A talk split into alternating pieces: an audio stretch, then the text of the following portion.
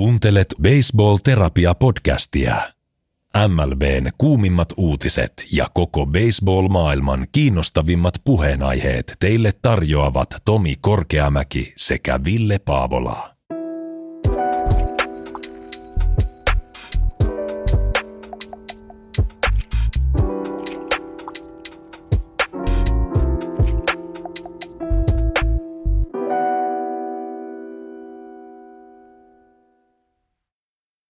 No niin, morjes Ville. Huomenta, huomenta. Mitä kuuluu? No vähän tämmönen ehkä voipunut olo, että tultiin tuossa viime yönä sieltä Lontoosta, että kello on nyt lauantai yhdeksän, niin me oltiin joskus puoli yhden yhden aikaa kotona, että tässä on silleen rakkaudesta laji, suoraan nukkumaan ja heti aamulla asiaa. Kyllä. Kyllä. Mitäs meni? Oli kaikki hyvin? Kaikki meni kyllä tosi hyvin, että ensinnäkään ei satanut vettä koko reissu aikana, mikä on todella ihmeellistä. Siellä oli ihan kesä. Ja hei sitten, nämä kaikki perus turrenähtävyydet käytiin, käytiin katsomassa. Ja tämä pitää sanoa, että oltiin siis menossa tonne sinne Vaha-museoon ja ja vähän sille extempore päivää ennen ajateltiin, että no pitäisikö sinne mennä ja sitten ostettiin liput, sitten mentiin aamuun sinne, kun se aukesi kympiltä. Meillä niin oli se aikaikkuna 10.30-10.45. Sitten me mentiin siihen ja katsottiin, että, niin kuin, että siellä on jengiä aivan saatanasti. Ja sitten me oltiin että ei hitto. Että olikohan tämä nyt kovin fiksu idea kuitenkaan. Ja sitten siinä alkoi jo ehkä niin kuin vähän silleen kaduttaa, että okei, että nämä liput ei ollut mitkään ihan hirveän halvat. Ja että kauanhan tässä niin kuin joutuu jonottaa, mutta sitten niin kuin positiivinen yllätys, että kyllä siinä nyt joku varmaan varttitunnin joutui niin kuin jonottaa, mutta sitten kun pääsi sisään, niin aika hyvin ne on porrastanut sen, että tota, kuinka paljon ne ottaa jengiä niin kuin sisään, että siellä ei tullut missään vaiheessa niin kuin semmoinen fiilis, että olisi jossain ihan helvetinmoisessa ihmismassassa sekoilemassa, että, että tota, se sitten osoittautuikin ihan, ihan hyväksi kokemukseksi. Joo. Vaikka alku, alku oli vähän tämmöinen hapuileva. Joo. Koska siis mitä vanhemmaksi tulee, en tiedä onko se äijä sama, mutta mitä vanhemmaksi tulee, niin siis jonottaminen on paskinta maailmassa. Joo, kyllä se on huomannut, että ei kyllä niin hirve, hirveästi kärsi kyllä enää odottaa, mutta tota, joo. En ole itse kyllä niissä Tussaudin museoissa ikinä käynyt. Ehkä mulla on ollut, mä oon ollut vähän liian nuori, mä en ole jaksanut, tota, jaksanut sitten mennä, niin tota, mutta on ainakin kuullut, että se on ihan makea mesta. Se on kyllä, joo, suosittelen. Ja ei kannata pelästyä sitä ihmishärpalloa, mikä siellä on vastassa, kun sinne menee. Joo, kyllä. Mutta tota, mitäs, tota, mitäs meillä olisi tänään? No tänään me siis, me tuossa pari viikkoa sitten, mitä viikko sitten kyseltiin vähän Twitterissä, että mitä aihejaksoa ihmiset haluaisi meiltä kuulla ja sehän oli sitten, meni ihan kalkkiviivalla, oli niin kuin tosi tiukka, tiukka vääntö, että meillä oli siellä hen, Barry henkilökuva ja sitten oli Minor League joukkueiden drafti sen perusteella, mitä hauskoja nimiä niillä on. Ja sitten tämä meidän aihe, mikä sitten voitti niukasti, eli sääntömuutokset baseballin historiassa, eli käydään niin kuin vähän läpi, että mitä kaikkea mitä kaikkia sääntöjä on missäkin vaiheessa tullut ja mitä kaikkia eriskummallisia sääntöjä on joskus historiassa ollut. Niitä on aika paljon. Ja sitten äijä, äijä on nyt niin kuin etulyöntiasemassa näiden uutisten osalta, koska mä en ole niin kuin neljään päivään perehtynyt oikeastaan yhtään mihinkään. Et tota, äijä on saanut kaivella sieltä kaikki kuumimmat uutiset. Kyllä mä nyt sen tiedän, mitä Blue Jays ja Jenkiesin välillä tapahtui. Että sen verran jaksoin tuon reissussa vähän, vähän perehtyä, mutta tämmöisillä eväillä. Kyllä. Eväät on katettu, niin tota, eiköhän lähdetä menee. Joo, mennään vaan. Yes. Mun nimi on Tomi Korkeamäki.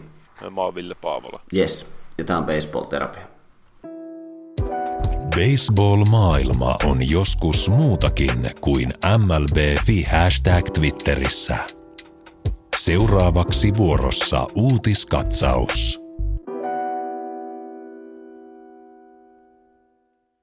Tosiaan joo, uutisia MLB-maailmassa tuossa nyt ihan hirveä, hirveän paljon nyt ole sillä tavalla niin kuin mitään ihan mullistavia tapahtunut, mutta kuten mainitsit, niin tota, yksi kuuma perunahan oli tota, New York Yankees ja Toronto Blue Jaysin välinen sarja itsessään oli jo tosi kuuma, että siellä joka ottelussa vähän huudeltiin. Ja siinähän tuli sitten siinä yhdessä ottelussa semmoinen, kun Aaron Judge näytti tota, pilkistävän silmäkulmillaan, eli ei tuijottanut syöttäjää, vaan kää, sitten yritti vilkuilla vähän oikealle ja sitten sitä tuolla internetissä hirveästi ihmeteltiin, että nytkö Jenkins huijaa, että saako se jostakin merkkejä ja, ja, ja siitä oli kaiken näköisiä foliohattutarinoita, että mitä siinä tapahtui, mutta tota, onko se Aaron Judge nyt huijari?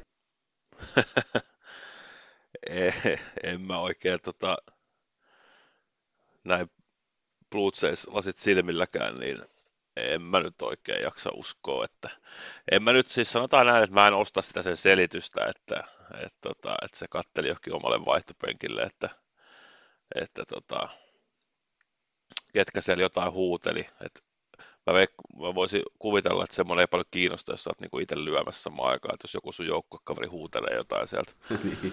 vaihtopenkiltä, mutta sitten niinku se kolikon kääntöpuoli on se, että niinku, sitten se kunnari, minkä se löi siinä samalla ätpätillä, niin ei se nyt syötä Aaron Chatsille sellaista niin kuin syöttöä. Mm. Et, et ei se nyt mitään apuja tarvitse, jos sieltä tulee oikeasti semmoinen, niin kuin Jere Kaistinen hienosti sitä Twitterissä kuvaili, että jos sä heität riistapallon keskelle lautasta, niin kyllä se, kyllä se Aaron sen syö aika helposti. Et, et tota, en, tiedä, en mä tiedä, mitä se oikeasti katto, katto että et näin, mutta niin kuin, en mä nyt sitäkään ostaa, että se on huijari. Niin. Jenkis, Jenkisin syöttäjät on kusettajia. Niin. Se on nyt todistettu. Se on nyt todistettu. Joo, mennään siihen ihan kohta. Mäkin olin tuosta tosta Judgein selityksestä, mä ihmettelin, että, että tota, keksikö hän sen ihan itse vai oliko se joku tota PR-osaston tota, pitsaus hänelle, että sano sitten näin, kun ne kysyy sulta siitä silmien katsomisesta tai silmien tota, pyörittelystä. Mä ajattelin, että siellä on niin kova hälinä siellä stadionilla ja sit sä oot siinä lyömässä, niin sit kun sä oot yhtäkkiä silleen, kun syöttö on tulossa, sit sä oot silleen, hetkinen, mitäs noin mun, kukas nois mun joukkuekavereista nyt? me johdetaan tätä 6-0. Että Joo, tuota, just näin. Että tota, mutta siis, että siinähän oli, että tosiaan, nä, kattoko hän, niin kun, näkikö hän mahdollisesti jonkun merkin, mikä oli annettu, jossa oli, jossa oli tota joku joku poimittu, joku merkki, että mitä syöttöä sieltä on tulossa. Mutta niin kuin sä mainitsit tuosta riistapallosta, se oli ihan kauhea se syöttö. Yksi, yksi, term, tai yksi selitys oli, mitä Twitterissäkin oli, että, tota, että tota, jotkut lyöjät ei välttämättä, jos liian kauan kohdistaa katseensa, niin kuin hän oli katsonut siinä syöttäjää, että sitten hän kääntää niin kuin silmät pois, niin sitten tavallaan saa niin kuin tavallaan niin kuin fokusoi silmät, että jos sä nyt tavallaan tuijotat pitkään jotakin yhtä kohdetta, niin sellahan alkaa vähän niin kuin näkö niin kuin kaventua siinä, että kun sä tavallaan avaat silmät uudestaan, että sä näkisit jotenkin paremmin, mutta en tiedä nyt sitten, mitä se oli. Niin, ja sittenhän se Chasein leiristä tullut teoria oli se, että Jenkissin pesäkoutsit ei ole heille suunnatussa paikassa, että ne pystyisi niinku katsomaan jotain syöttäjien näitä tota, niin kuin maneereita, että onko siellä jotain, mitä voisi poimia. Ja, mm. ja sitten kyllä tämä Chasein syöttäjä, tämä Jay Jackson, joka sitten, no nyt se on, en tiedä onko huvittavaa, mutta mies lähti sitten tuonne Tripoleihin Buffaloon aika nopeasti tuon pelin jälkeen, niin, niin sehän on itsekin sitten sanonut tämän jälkeen, että hän niin kuin tippasi niin kuin syöttöä, että, että tota, Joo. Mutta joo, aika sanotaan näin, että paljon savua tyhjästä mm. tyyppinen tilanne. Että... Kyllä.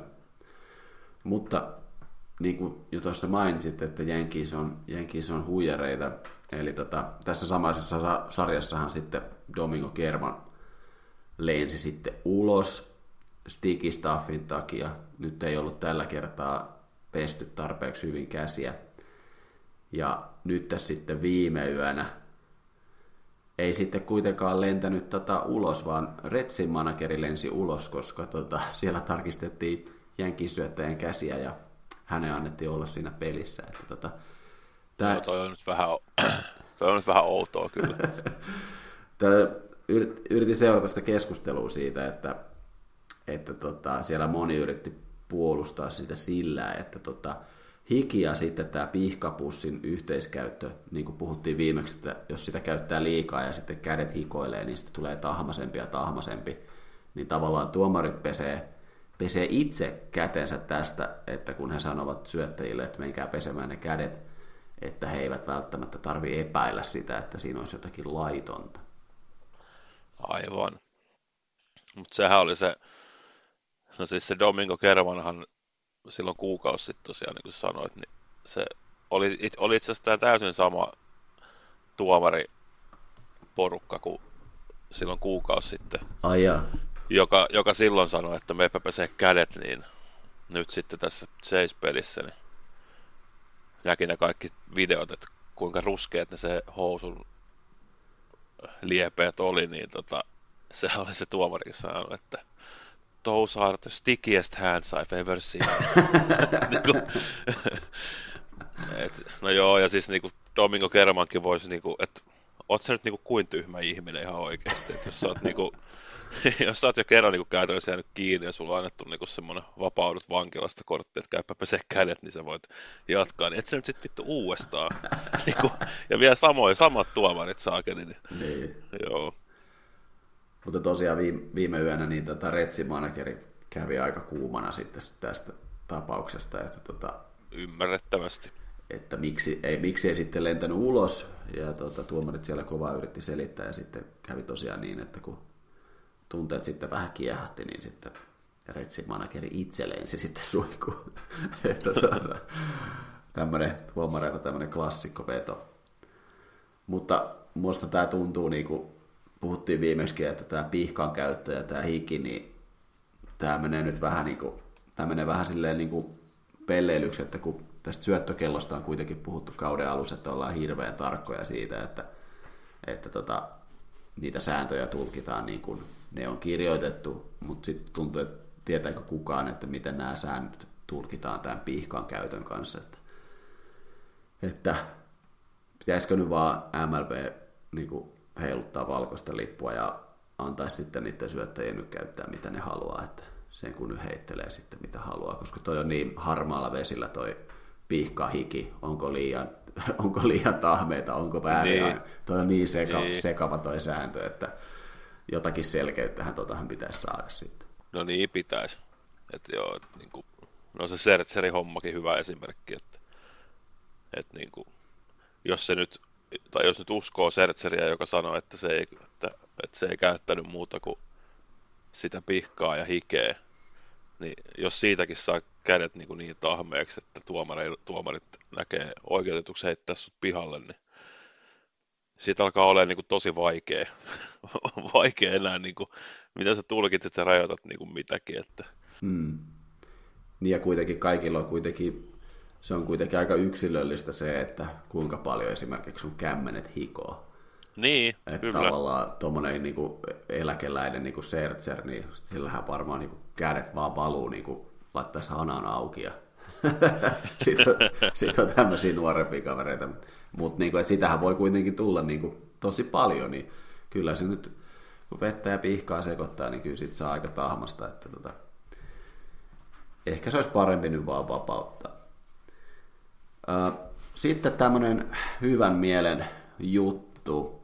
Tuossa, olikohan kuukausia sitten, niin törmäsin tuossa Twitterissä, kun oli tuot Ugandasta semmoinen video, missä oli tämmöinen kaveri, joka treenasi tämmöisiä catcherin tota, harjoituksia siellä jossakin takapihalla vesisateessa mudan keskellä ja sitten aika moni noista MLBn isoista hahmoista tuolla Twitterissä. Muistan, että siellä oli nämä Karavikset ja kaikki muut kaverit sitten oli siellä, siellä sitten huutelemassa, että mikäs kaveri tämä on, että selvittäkää kuka tämä on ja lähetetään sille niin kuin oikeita varusteita ja näin poispäin.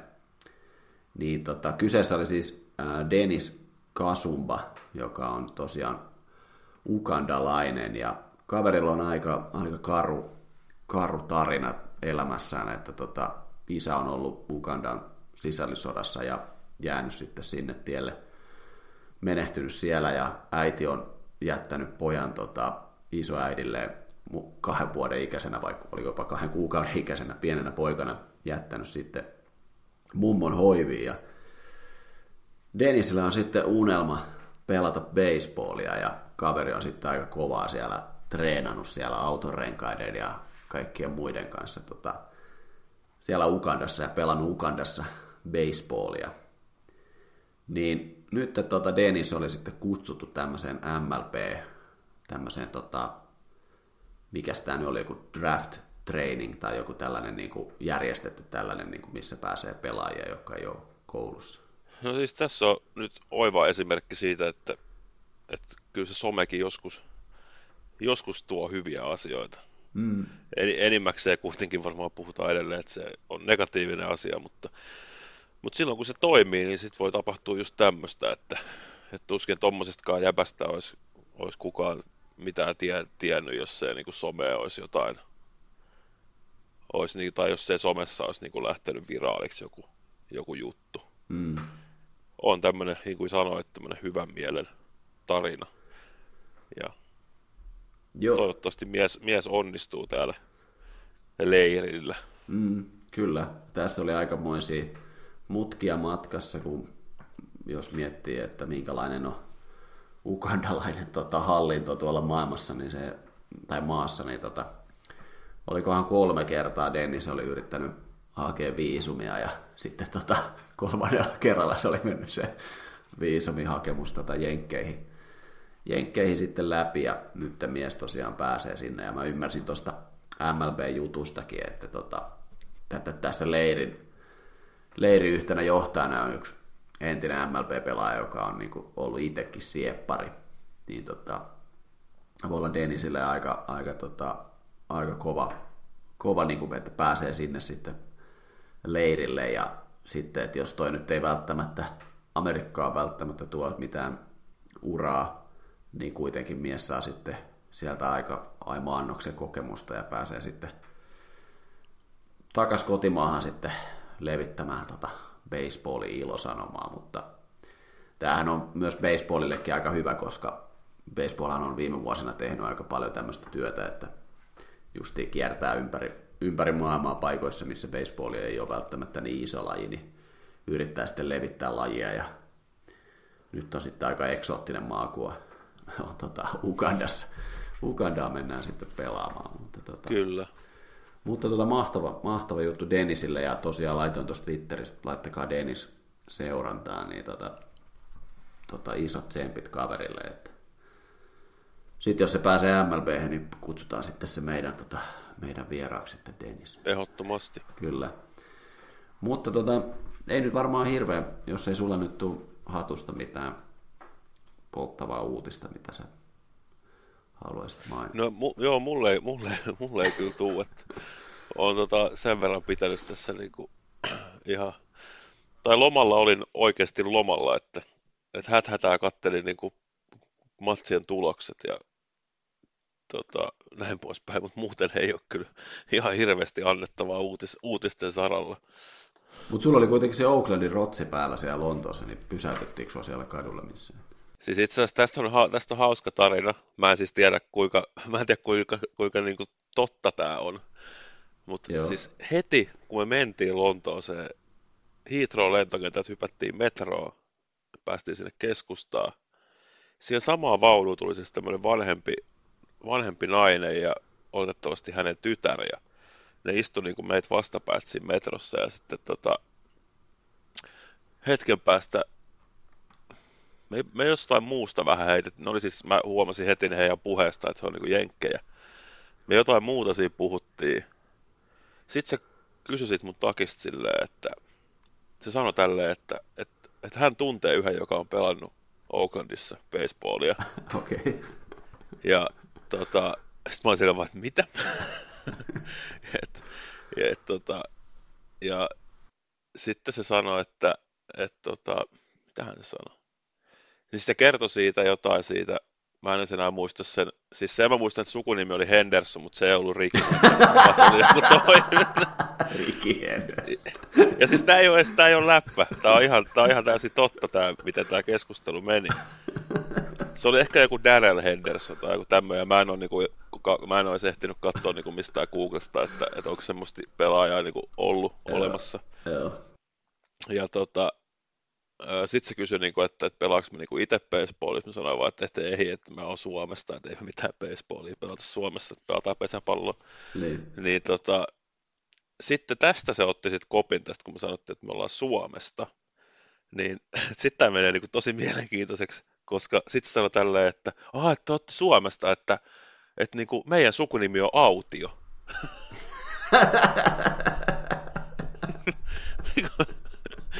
ja siis meikä kelailee silleen, että mitä hittoa tässä nyt niinku tapahtuu, että Joo. et eka tää on silleen, että, Aa, että sulla on Aucklandin takki, että mun, mun, mä tunnen jonkun, joka on pelannut siellä. Ja sitten seuraavaksi on silleen, että Aa, te olette Suomesta, että meidän sukunimi on Autio. Että lähdekö mä nyt heti himaa vai niin kuin, mitä tästä tapahtuu? Joo. Kova. Mutta joo, pitäisi varmaan googlettaa, että, että pitääkö tämä paikkansa tämä tota, tarina, että hän tuntee jonkun, joka on tota, pelannut Oaklandissa. Sano, sa- se sanoi, että hän on pelannut Oaklandissa ja Bostonissa ainakin. Ja on kuulemma nyt menehtynyt, Aha, sen mä muistan. okei. Mutta tota, ei tosiaan tiedä, onko tämä paikkansa pitävä, mutta toi oli sellainen, mikä jäi, niin kuin, että, Niin, niin. heti kun, heti kun tota pääsee paikalle ja on Oaklandin rotsi päällä, niin joku ottaa heti koppia metrossa. Kyllä. Pitäisi varmaan, tota, pitäisi varmaan ostaa noita muitakin rotseja ja sitten tota, mennä katsomaan, että tuleeko vastaan. Että mä mietin justi, että joku vetäisi jonkun tota, Giantsin takin päälle ja menisi sitten siellä metroon, niin sitten sieltä tulee joku ja sitten hei, hei, mä tunnen joku, joka on pelannut tuolla Giantsista. Ai jaa. Joo, se on joku Bonds. Ai Barry Bonds. Ei, ei, ei Barry. ei, ei, se on joku toinen. Ah, okei, okay, okei. Okay. Joo, kyllä, huikeeta. Mutta tota, eikö lähdetä nyt katsoa noita baseballin sääntöjä, mm, tota, ei sääntömuutoksia baseballin historiassa? No eiköhän lähetä. Kyllä, yes.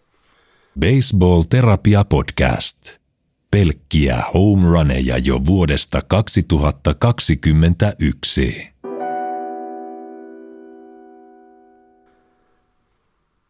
Joo, eli baseballin säännöt. Lajeja on kehitetty pitkään ja oikeastaan vähän sillä tavallakin niin kuin, miten kaikissa muissakin urheilulajeissa, niin tota, ensin keksitään jotkut säännöt ja sitten niitä testataan ja sitten tota, peli sitten kehittyy ajan myötä ja huomataan ehkä joitakin semmoisia kohtia siinä pelissä, että miten siitä pelistä ehkä saataisiin paremmin. Muistaaksä sä niin kuin lapsuudesta tai nuoruudesta, että jos te olette kavereiden kanssa keksinyt jotakin lajeja pihaleikeissä ja sitten te olette alkanut vääntää niitä sääntöjä. No onhan noit varmaan. Ei nyt ehkä mitään esimerkkejä tule mieleen, mutta, Joo. mutta tota, kyllähän niitä on niin kuin jossain ihan niin kuin, siis lajeissa, missä on jo sääntöjä, niin niihinkin on saatettu keksiä jotain omia niin kuin johonkin, johonkin futikseen tai korikseen tai Mm. Tämmöisiä. Ja sitten niitä on niitä modattuja sääntöjä on sitten käytetty pihapeleissä, kunnes on tajuttu, että nämä on ihan paskoja. Kyllä. Joo, mä muistan, me pelattiin ala-aste. Varsinkin, ja siis varsinkin, jos on häviöllä, niin sitten ne on ihan hi- hito. Siitä on huono, niin. Mä muistan, me pelattiin ala-asteella semmoista, niinku, pelattiin niinku käsillä niinku, semmoista tennistä, että oli tennispallo ja sit sai lyödä niinku kämmenellä. Sitten se niinku, silleen kehittyi, kehittyi semmoiseksi niinku hirveäksi väännöksi aina välitunnilla. Ja se oli jotenkin silleen hauska. Niin. Sitten tuossa kun on nyt lukenut ja kuunnellut podcasteja tota, eri, eri lajien niin kuin kehityksistä, niin on ne niin kuin jotenkin hauska niin kuin, niin kuin justiin vaikka koripallosta tai jalkapallosta tai, tai jenkkifutiksesta, että noita lajeja, mitä nyt on seurannut, niin tavallaan se, se niin kuin, miten se peli on niin kuin kehittynyt, niin se on aika mielenkiintoinen. Ja niin se on myös tässä niin kuin baseballissa, eli tota, säännöt on tosiaan muuttunut tosi paljon, ainakin osi, o, joiltakin osin, mutta hyvin pitkälti ihan peli on niin kuin pohjimmiltaan hyvin samanlainen, mitä se on ollut jo silloin alkuaikoina. Ja baseballin säännöt oikeastaan niin voidaan jakaa kolmeen eri aikakauteen, eli on tämä knickerbockerin säännöt, jotka on nämä periaatteessa ne alkuperäiset, originaalit säännöt. Ja sitten kun ollaan kehitetty National League, on tullut lisää sääntömuutoksia ja omat sääntökirjat, ja sitten puhutaan tämmöistä Major League-säännöistä sitten, kun Amerikan liikuekin tuossa 1900-luvun taitteessa sitten tuli mukaan. Mutta niin kuin sanottiin, niin säännöt muuttuu. Nythän tuli uusia sääntöjä tällekin vuodelle, että peli kuitenkin niin kuin kehittyy jopa 178 vuoden jälkeen, niin kuin vieläkin keksitään, että miten saadaan tästä pelistä vähän parempi.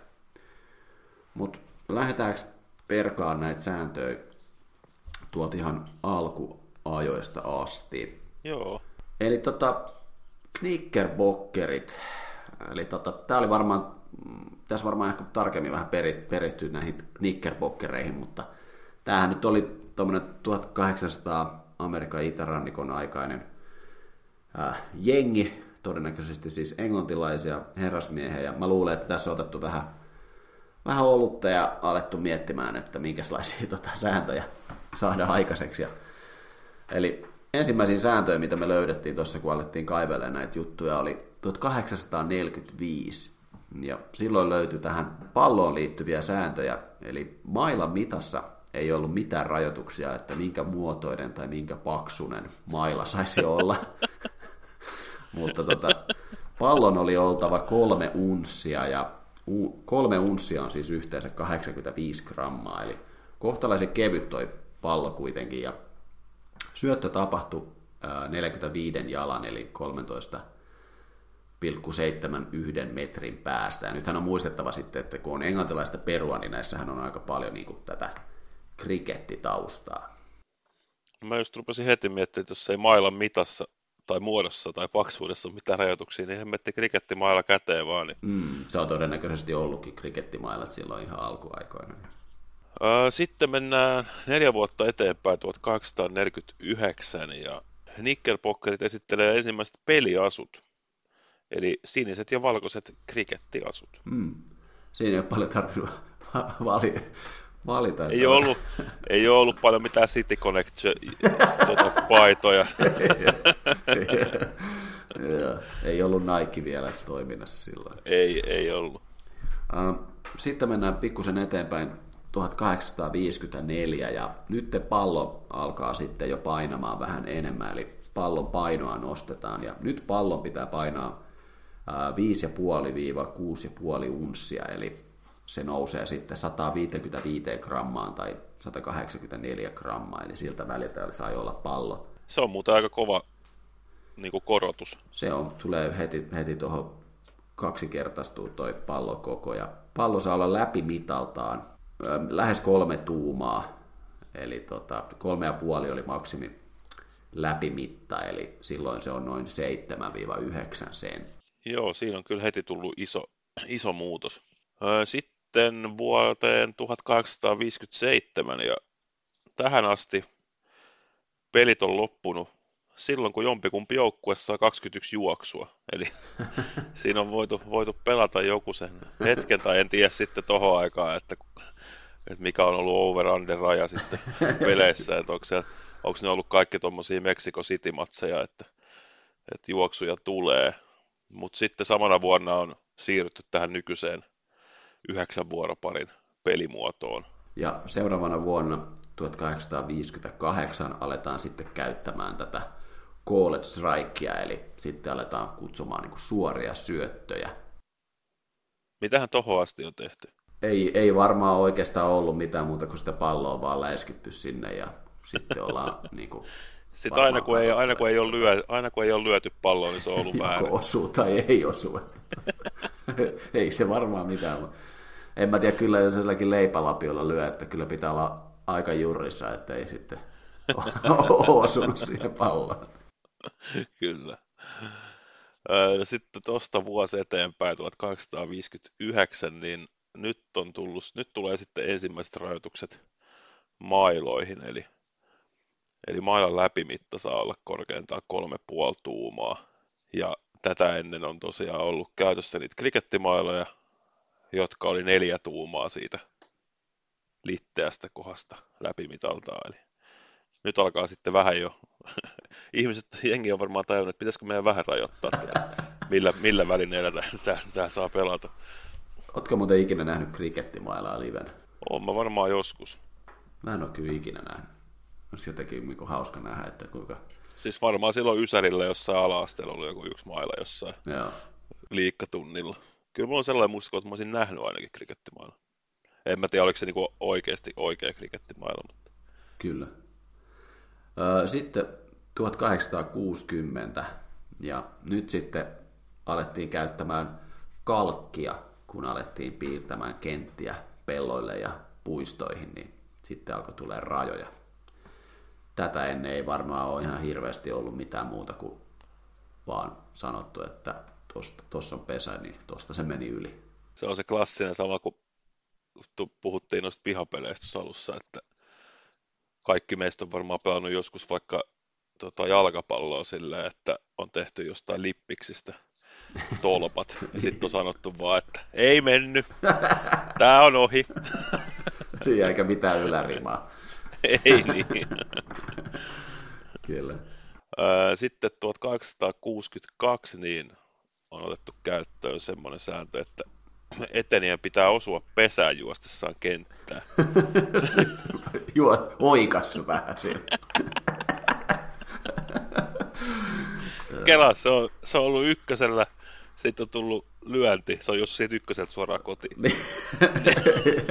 Lyhintä reitti. Kyllä. Sitten 1863 ja jälleen nyt tässä sitten puututaan mailoihin, eli kaikkien mailojen tulee olla pyöreitä ja puuta, mutta mailan paksuus pysyy tuossa tota, kolmessa ja puolessa tuumassa. Mutta edelleen maila saa olla just niin pitkä kuin haluaa. Onkohan siellä ollut jotakin kavereita jollakin hirveällä seipäällä siellä, tämä on hyvä. Mutta tota, ja samana vuonna otetaan käyttöön sitten myös, että aletaan kutsumaan vääriä syöttöjä ja sitten tota, tulee tämä base on balls, eli sitten on päässyt tota, ää, väärillä pesälle. Väärien määrää ei tästä selvinnyt, että mikä se on. Joo, mutta se, se, voi selvii, se selvii sitten vähän myöhemmin, mutta se on aika, aika kova määrä. Kyllä.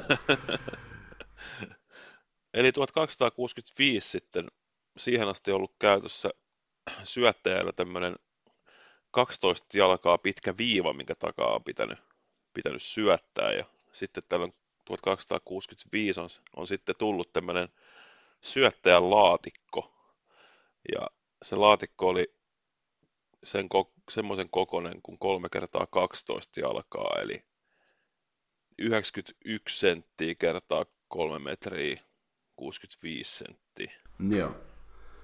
Joo, se on mun mielestä, ja mun mielestä on ollut jopa niinkin, jos nyt ymmärsin oikein, että on myös niin kuin, ei ole välttämättä tarvinnut syöttää niin kuin ihan paikalta, että mä olen, olen, olen siinä oletuksessa, että tuohon aikaan on syötetty niin kuin kriketissä. Niin, silleen, että osaa ottaa vauhtia, joo. Ja sitten heti seuraavana vuonna huomattiin, että tämä laatikko oli vähän, vähän tota, ehkä vähän liian iso. niin tota, syöttäjän laatikko kokoa muutetaan tämän vuoden kokeilun jälkeen ja nyt koko pienenee, eli nyt se tulee neljä kertaa kuusi jalkaa suorakulmio, eli 121 senttiä kertaa 182 senttiä. Se on pienettynyt aika, aika reilusti. Mä luulen, että ne on edelleenkin ottanut vauhtia tuolla kolme ja puolen metrin laatikossa. Kyllä. Siinä on varmaan ehkä haluttu sitä vauhdinottoa vähän tota, kumota. Kelaa, että nykyään saisi ottaa vauhtia. Se olisi ihan huikea. Sitten vihdoin 1868 niin aletaan miettiä, että pitäisikö sitä mailojen pituutta jotenkin rajoittaa. Ja päädyttiin sitten semmoiseen ratkaisuun, että maila saa olla vain 42 tuumaa pitkä, eli 106 senttiä. Ja sitten samana vuonna on myös tullut tämmöinen sääntö, että syöttäjä saa nostaa jalkaa maasta syöttäessä. No niin. se on varmaan se vauhdinotto sitten kuitenkin ollut silleen, että se, tai toi varmaan tarkoittaa, että kun laatikossa on saanut seistä, niin ei ole tarvinnut syöttää niin kuin seisovilta jaloilta, vaan vähän niin kuin nykyäänkin, että se tulee se heittoliike, kun niin. nostaa jalka. Ja sitten 1869 tehdään jälleen muutoksia tuohon syöttöruutuun. Ja tällä kertaa sitten lähdetään kokeilemaan neljän muotoista laatikkoa, eli 6 kertaa 6 jalkaa neljä, eli 182 kertaa 182. No niin, onkohan se sitten ollut se viimeinen, mitä on, tota, mitä on ollut käytössä? Mm. Tämäkin kertoo hyvin tässä, että niin kuin kymmenessä vuodessa on kuitenkin saatu kahdeksan, niin kuin kahdeksan sääntömuutosta ja suurin osa on niin kuin tämmöisiä vuoden kokeiluja vaan. Että, Kyllä. että se kertoo hyvin, niin kuin, minkä, niin kuin, kun on nuori laji, niin pitää vielä vähän niin kuin kokeilla kaikkea. Sitten 1871 ehkä yksi niin kuin, hauskimpia sääntöjä, mitä mä luin, kun mä tein tätä. Eli lyöjä saa toivoa syöttöä joko ylös tai alas. Tämä pitäisi olla, tämä pitäisi olla niin käytössä niin kuin nykypäivänäkin. Kelassa menet sinne, menet sinne lyömään ja sitten sä sanot sille syöttäjä, että hei, heitätkö mulle semmoisen korkean? Nyt sitten tämä on niin hauska, kun tämä on just niin kuin jotenkin, tämä on jotenkin niin englantilaista tämä, että, tota, että tota, tuolloin 1800-luvulla, kun ne on pelannut niissä krikettiasuissa ja sitten ne on ollut silleen, että just varmaan se hirveällä brittikohteliaisuudella, että I would like my pitch to be up. sitten, sitten ne syöttää sen. Sitten tota, aika huikea. Ää, 1873 tulee sitten käyttöön lyöntiboksi, eli tota, nytten ilmeisesti lyöjätkin halutaan sijoittaa johonkin. Vähän ihmetyttää, että missä kohtaa ne on saanut seistä, mutta tota, ehkä, tota, ehkä sillä on vähän haluttu sitten varmaan katsoa, että missä se kaveri seisoo. Mm. Toisaalta ihan toi lyöntiboksi on, no todistetusti se on ihan järkevä mm. olla olemassa.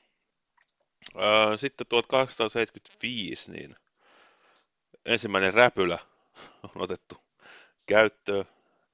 Öö, en tiedä mitä on sitten käytetty ennen tätä käsiä. Käsiä on, mun mielestä on pelattu ihan vaan käsiä. Joo, kova. Mm. Mutta sekä räpylä ei ole tietenkään ollut pehmustettu, se on vaan niinku ollut, ollut räpylä, eli se on ehkä ollut vähän helpompi ottaa se pallo kiinni, mutta ei siinä mitään, niinku, ei se mitään armoa anna, että jos, mm. jos, jos pallo tulee kovaa, niin kyllä se varmaan silti sattuu aika paljon. Niin, mä, mä luulen, että tässä on ollut ehkä varmaan enemmän kyseessä semmoinen vähän isokokoisempi hanska. Niin. Mutta tota, ehkä se olisi nykypäivänäkin hyvä, ettei olisi tota räpylää. Kela, kela jossakin pesällä tuo. Pallo tulee nyt sata mailia tunnissa. Ota kädet eteen vaan. Joo. Mutta sitten päästäänkin nyt äh, National Leaguean sääntöihin. 1877 sitten perustettiin National League. Ja tota, sitten alettiin ruuvaamaan vähän, vähän tota näitä sääntöjä enemmän. Ja, äh, 1877 pesät täytyy peittää kankaalla ei ollut tietoa, että miten pesät oli tehty ennen tätä, mutta nyt ne oli, alettiin sitten tota peittämään, ja pesän koko oli tuolloin 15 tuumaa neljö, eli tota 38 kertaa 38 senttiä. Ja tähän aikaan sitten niin kotipesän sijainti sitten löysi viime, viime paikkansa, eli tota, se oli siis sillä paikalla, missä se on nytten, eli linjassa, linjassa sen kolmos- ja ykköspesän kanssa. Ja tietysti kakkospesän kanssa. Ja tota, eteniä palaa, jos pallo, lyöty pallo osuu häneen. Mutta eikö se ole nykypäivänä niin, eikö siitä tuu, mitä siitä tulee nykyään? Eikö se joku error tai joku? Vai mitä siinä tapahtuu? Nyt muuten nyt kysyt pahan, koska mä oon siinä uskossa, että se eteni ja palaa edelleen, jos... Okei. Okay. Koska nehän hyppää aina, hän yrittää väistää sitä palloa, jos se sattuu tulee kohti. Joo, okei. Okay. Mutta ehkä, siis, meidän, jo, siis meidän, meidän pitäisi varmaan tietää tämä, mutta me ei tiedä. Ei. mutta se olisi jotenkin hauskaa, että se olisi niinku 1877 päätetty, jos se olisi vieläkin niinku voimassa. Niin. Se olisi ihan huikea. Öö, sitten vuotta myöhemmin, 1878, päästään näihin hauskoihin base on balls. Eli kuinka monta väärää pitää tulla, että sä pääset oikeasti etenemään, niin Tänä kyseisenä vuonna se on ollut yhdeksän.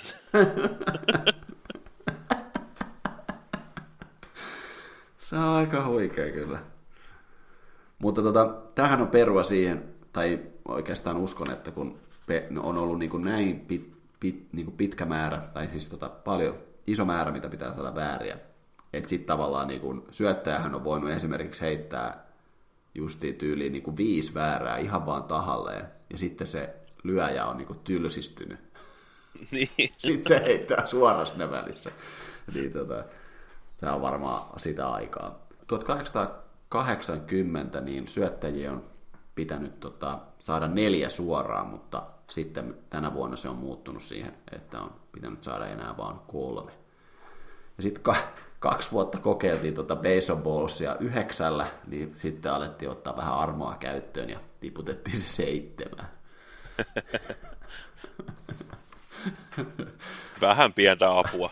Joo, vähän, vähän siimaa nyt annettiin siitä. Sitten 1881 niin syöttäjien pitää syöttää 50 jalan päästä, eli 15,24 metrin päästä. Ja seuraavana vuonna 1882 otetaan sitten käyttöön tämä kolmen jalan, eli 91 senttimetriä leveä pesäjuoksulinja.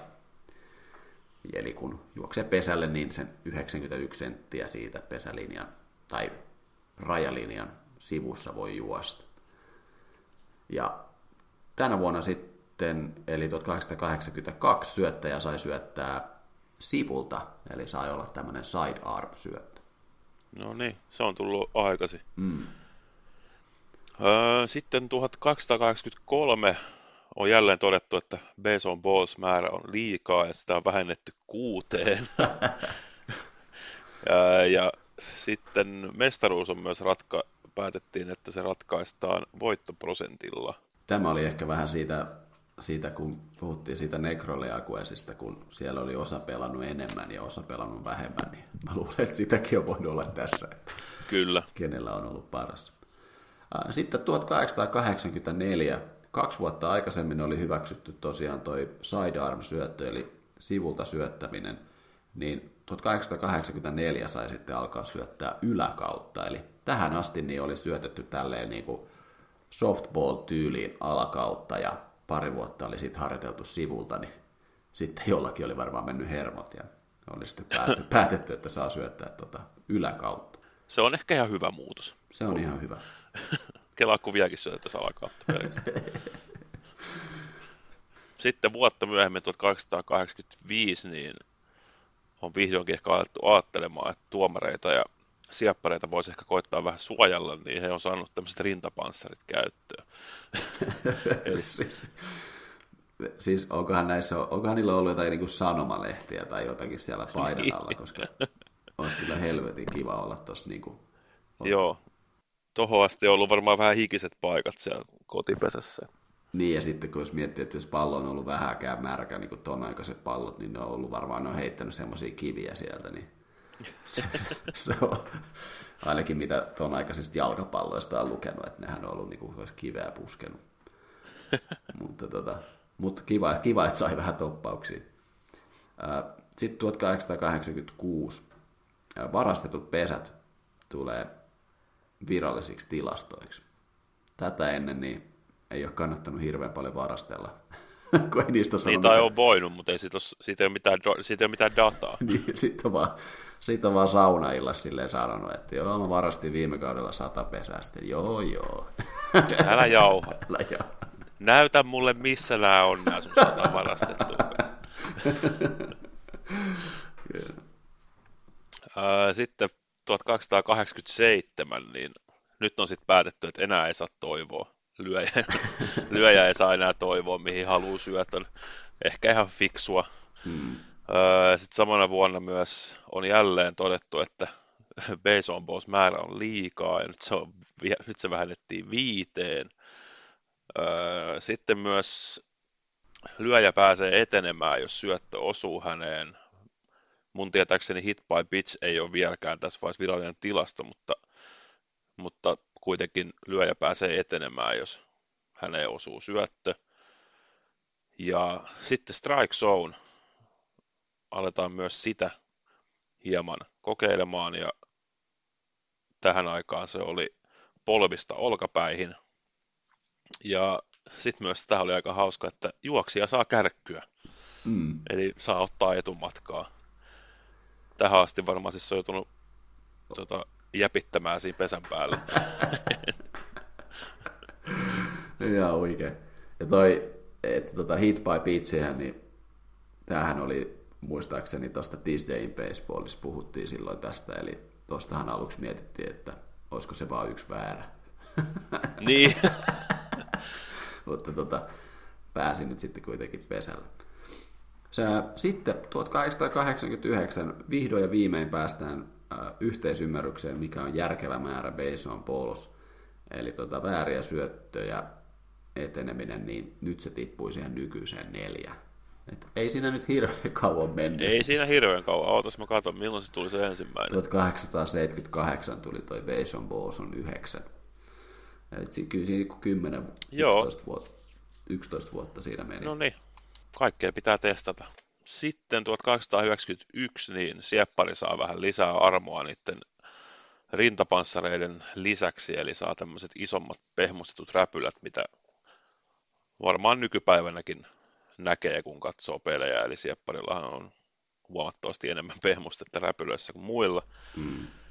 Ja sitten myös äh, enemmän kuin yksi vaihto pelin aikana sallitaan, eli tohon asti, jos sä oot jossain joutunut jonkun vaihtaa, niin sitten no, sit sä et enää ole saanut vaihtaa sen jälkeen ketään. Joo, ei, ja sitten varmaan mä, mä mietin kanssa, että jos on niin kuin loukkaantunut, niin onko se ollut vaan silleen, että hei vitsi, mulla meni polvi, mä tää pure hammasta nyt vaan, ja meillä, on niin. pe- meillä on peli kesken. Joo.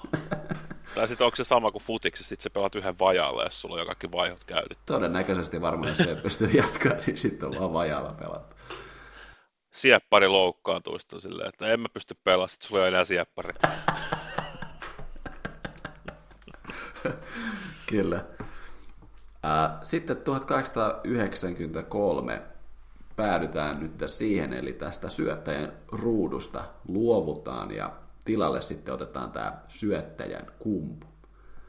Ja tota, tämä plate, eli tota, joka on tämä siis, missä syöttäjä pitää takajalkaa kiinni se palikka siinä, niin tota, se tulee olla tehty kumista ja se saa olla kooltaan ö, 12 tuumaa kertaa 4 tuumaa, eli 30 senttimetriä kertaa 10 senttimetriä. Ja syöttömatkaa tai syöttöetäisyyttä nostetaan samalla, eli nyt se nousee, nousee 60 jalkaan ja 6 tuumaan, eli 18,45 metriä, mitä se on nyt nykypäivänäkin. Sekin on ollut sitten kauan noilla nykyisillä. Se on, kun kerran on, kerran on mitattu hyväksi, niin... Se on myös kova, että tuohon asti ei ollut mitään kumpua, että se syöttäjä on syöttänyt samalta tasolta. Mm. Sitten pari, pari vuotta tosta, eli 1895, niin laittomasta lyönnistä tulee suora. Eli niin kuin nykyäänkin, että jos tota, lyöjä huitoo laittomia, niin niistä tulee suoria, kunnes on se kaksi suoraa, niin sitten niitä ei enää lasketa. Sitten myös tämä infield fly rule astuu voimaan ja syöttö lautasta suurennetaan, eli tätä, joo, eli tätä, mikä se nyt on nykyään, pitching rubber, millä sitä sanotaan, eli sitä suurennetaan, jos se oli silloin pari vuotta aikaisemmin 12 kertaa 4 tuumaa, niin nyt se on sitten 24 kertaa 6. Se nousee sekä sitten suurenee aika paljon. Sitten 1899 lyöjä pääsee etenemään ykköspesälle, jos sieppari häiritsee, eli tämä sääntö on käytössä nykyäänkin, eli käytännössä siis jos siepparin tai yleisin, yleisin häirintätilanne on, että siepparin räpylä osuu lyöjän mailaan, niin se tulkitaan häirinnäksi, niin tuohon aikaan sitten pääsi ykköspesälle.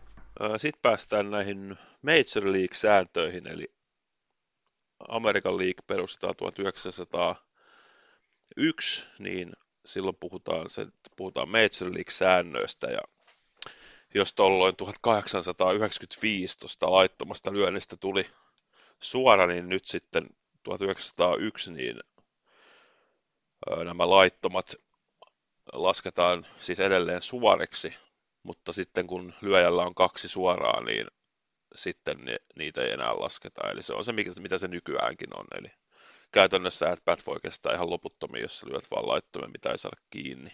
Ja sitten samana vuonna syöttäjän on, oli kohdattava vähintään yksi lyöjä, eli tähän asti managerit oli käyttänyt vähän tuommoista ajanpeluutustaktiikkaa, eli, eli jos se sun oikea, oikea syöttäjä, kenet sä halusit, lämmitteli vielä, niin sitten ne otti vaan kummulle jonkun, jonkun toisen syöttäjän, joka ei sitten kuitenkaan syöttänyt yhtäkään lyöjää vastaan, vaan sitten se lämmitteli siinä kummulla niin kauan, että se oikea syöttäjä lämmitteli siellä karsinassa, että se oli valmis, valmis tulemaan syöttämään, niin nyt se sitten tuo pelleily loppui, eli oli vähintään, jokaisen syöttäjän oli vähintään kohdattava yksi lyöjä. Ja sitten myös on tullut tämmöinen 20 sekunnin syöttösääntö. Joo, eli nykypäivänä, mikä nyt meillä on nyt käytössä tämä pitch clock, niin jos nyt tulkitsin oikein näitä tekstejä, niin tuolloin se on kirjattu sääntöihin, eli syöttäjällä on ollut tuohon aikaan 20 sekuntia aikaa syöttää, mutta eihän tätä sääntöä nyt ole hirveän paljon mitenkään tota, valvottu, vaan se on vaan kirjattu ja sitä on katsottu vähän niin kuin läpi sormien. Että, tota, mutta ymmärsin, että tuohon aikaan se sinne kirjattiin. Mitään kelloja ei vielä tähän aikaan sitten asennettu. Joo, ei ollut, ei ollut tuomarilla varmaan sellaista tota, kelloa ranteessa, mikä sitten värisee, kun 20 sekkaa niin, kulunut. Kyllä, mutta se on jotenkin hauska, että se on ollut niin kuin 120 vuotta tuolla tota, säännöissä ja nyt sitä, nyt sitä aletaan vasta sitten kiinnostaa. Onkohan ne avannut sen rulebook ja ne on ollut sille puhaltanut pölyt siitä, sitten on, sitten on sille, täällä on tällainen sääntö. Kun siitä ei mitään tuomioakaan ollut niin kuin käytännössä. Mun, mun, mun ymmärtääkseni tuomiot olisi pitänyt olla niin kuin, siis samoja, että silloin on tullut se väärä. Niin. Ei vaan niin väärä syöttö sitten, mutta tota, joo. Sitten 1904 syöttökumpua tai tulee rajoituksia syöttökummun korkeuteen, eli syöttökumpu saa olla maksimissaan 15 tuumaa pesälinjojen yläpuolella. Sitten 1908 niin tämä sac- Sacrifice Fly astui, astu voimaan. Eli sekin on ollut aika kauan olemassa. Ja sitten 1910 aletaan lähestyä tätä, mm, kun tämä, tämä aika baseballin historiassa tunnetaan vielä tässä Deadball-erana, niin tota, eli kuolleen pallon aikana. Eli 1910 sitten otetaan käyttöön ensimmäinen pallo, jossa pallon sisällä siellä pallon keskellä on tämmöinen korkista tehty ydin. Eli tuohon aikaan sitten alettiin tekemään vähän muutoksia myös palloon. Sitten 10 vuotta tosta, eli 1920, niin lyöjä sai kunnarin nimiinsä, vaikka voittava juoksu oli jo pesällä viimeisessä sisävuorossa. Eli niin kuin se nykyäänkin tietysti menee, eli, eli jos tulee walk of kunnari, niin vaikka siellä olisi pesät täynnä, niin sä saat sen kunnarin siitä omiin tilastoihin, mutta ilmeisesti ennen tota, niin sit sinne, vaikka sä olisit lyönyt kunnarin, niin siitä, siitä, siitä ei ole mitään merkintää, eli voittava juoksu on sitten se, mikä merkkaa. Olisi kyllä hämmentävää nykyäänkin, että joku Pete Alonso lyö Walk of Kunnarin, kun on eteniä ykkösellä ja pelitasan, niin sä et saa kunnaria siitä. Niin. Sitten myös tämä Life Ball-aikakausi alkaa, eli mistä mekin on aikaisemminkin puhuttu. Ja, ja tota, palloissa, jos silloin kymmenen vuotta aikaisemmin alettiin tekemään muutoksia palloihin, nyt niitä tehdään vähän lisää. Eli palloissa aletaan käyttää tämmöistä australialaista lankaa, joka ilmeisesti oli kovempaa tekoa kuin amerikkalainen ja tämä on niin kuin yksi selitys sille, miksi pallo lentää pitemmälle, koska se lanka on kovempaa tekoa, niin se pitää sitä palloa paremmin kasassa ja antaa sille kovuutta ja pomppua. Ja sitten myös tämä spitball kielletään onneksi vihdoinkin. Se on aika, aika näästi juttu, että sä voit vaan räkiä sen pallon ja vittu mustaksi. niin. öö, ja sitten myös tämä RBI, eli Run, Runner Padded In, niin siitä tulee virallinen tilasto. toi on aika hurjaa, että se on kestänyt niin kuin noin kauan. Että se on niin kuin virallinen tilasto. Varmaan niitä on tilastoitu kuitenkin niin kuin epävirallisissa papereissa, mutta toi on kyllä kans niin kuin sama tuommoinen saunaillan vääntö, että ennen tota niin ei ole paljon voinut todistella, että Mä löin 200 juoksua sisään. vaikka näyttää jotain paperia, niin sitten se, joo mä löin 100, 100 sisään. Että, että, no, mutta ei toi ole, viral, ei toi ole virallista paperia. Että, Niin. kyllä. Sitten viisi vuotta myöhemmin, 1925, kunnarin minimipituus on 250 jalkaa. Tämä on kyllä mielenkiintoinen. Tarkoittaako toi sitä, että tota ennen niin stadikat on ollut jotain ihan mini, mi- ministadikoita? siis tai mun mielestä ne- on Tai ollut- pelattu jossain heinäpellolla. niin kuin mun mielestä ne on varmaan ollut niin kuin taas niin kuin ehkä niin kuin toisinpäin, että ne on ollut ihan helvetin isoja. Niin sitten se tavallaan niin kuin se, mihin se menee, niin Niin. se on ollut sitten tota... En mä tiedä että kyllä niin kuin, kun päästään tuosta eteenpäin, että miten tota on mitattu, mutta Sitten 1926 niin on syöttäjät saanut käyttöön tämän, mitä nykyäänkin on, eli tämä rosin, mitä siellä kummulla on, se semmoinen valkoinen säkki, niin syöttäjät on saanut sen käyttöön ja sitten palloon tehdään taas vähän lisää muutoksia, eli siihen korkista tehtyyn ytimeen niin on laitettu pehmustetta. joo, tämä on, ehkä pitäisi perehtyä enemmän noihin. Ehkä voidaan tehdä joku jakso noista baseball-palloista. Pelkästään, pelkästään palloista. pallojen kehityksestä. Se voisi olla kyllä kova. Ö, niin, kuten äsken mainitsin, sitten ö, 1931, eli pallo, joka pomppaa laidan yli, eli taka-aitojen yli, on automaattinen tupla, mitä se on siis nykypäivänäkin. Ja National Leaguessa oli tähän vuoteen asti, se oli se, oli se kunnari. ja tuota, Amerik- Amerikan liikoissa niin tota, muutama vuosi aikaisemmin jo tajuttiin tämä, että tämä on nyt vähän, tää on vähän hölmöä tämä, että se menee aitojen yli, niin tota, se oli tota kunnari vuoteen 29. Tai siis tota, niin, 29 asti. Ää, Ja sitten myös 1934, niin molempia liikoja vaaditaan käyttää samanmerkkisiä palloja. Ja tähän asti siis varmaan on saanut käyttää ihan mitä haluaa. Niin, mä luulen, että siinä on varmaan ollut, moni on varmaan käyttänyt eri valmistajien palloja ja ne on varmaan käyttäytynyt vähän eri tavalla. Vähän eri tavalla. Niin. Mutta tämäkin on niin hyvä, hyvä nyt, tota, jos käydään vähän läpi näitä National League sääntömuutoksia tässä, että tässä niin merkittävimmät muutot on nimenomaan just tuohon tohon palloon. Et kun miettii niitä vanhoja palloja, kun on pelattu tyyliin sillä yhdellä pallolla, yhdellä kahdella pallolla ja sitä on käytetty, sitä on hakattu se yhdeksän vuoroparia, niin jotenkin toi, toi pallokin on niin kuin saatu kehittymään, että se kestää vähän enemmän Niin, niin tota, kyllä ne varmaan ne tilastotkin on vähän kärsinyt siinä jossakin kuudennen vuoroparin jälkeen, kun ollaan pelattu sillä yhdellä pallolla, mikä on aivan räkänen ja hajonnut ja kaikkea. kyllä se, jos ei varmaan lennä enää hirveän pitkälle. niin, niin sit se on vähän niin kuin, niin tuon aikaisia tilastojenkin katsoa, niin kyllä tuossa niin 20-luvulla kaikki tilastothan räjähtää käsiin, kun toi pallokin alkaa olemaan vähän semmoinen, että sillä pystyy, pystyy pelaamaan sen koko peli.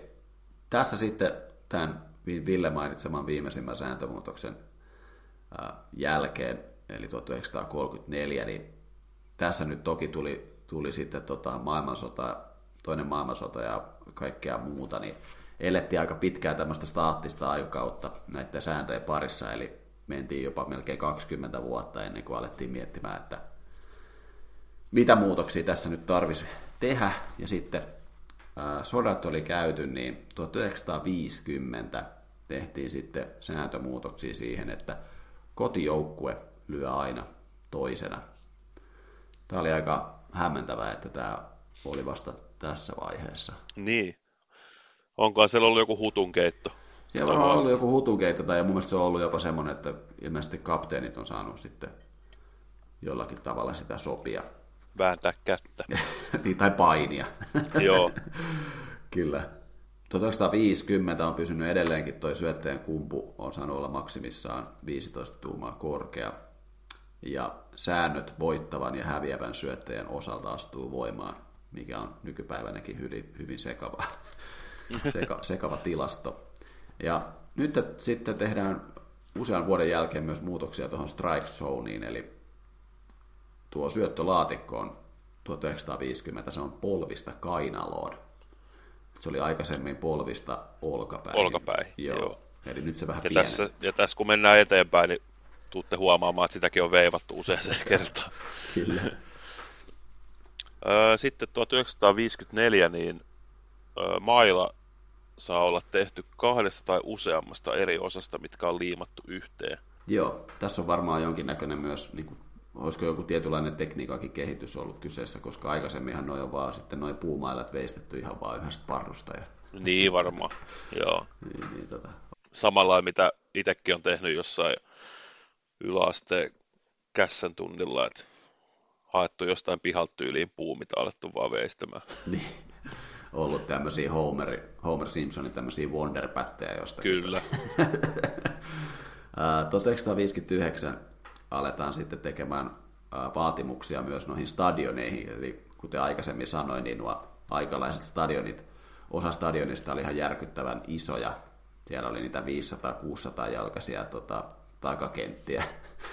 niin tota, tehtiin sitten minimivaatimuksia kuitenkin stadionin etäisyyksiin.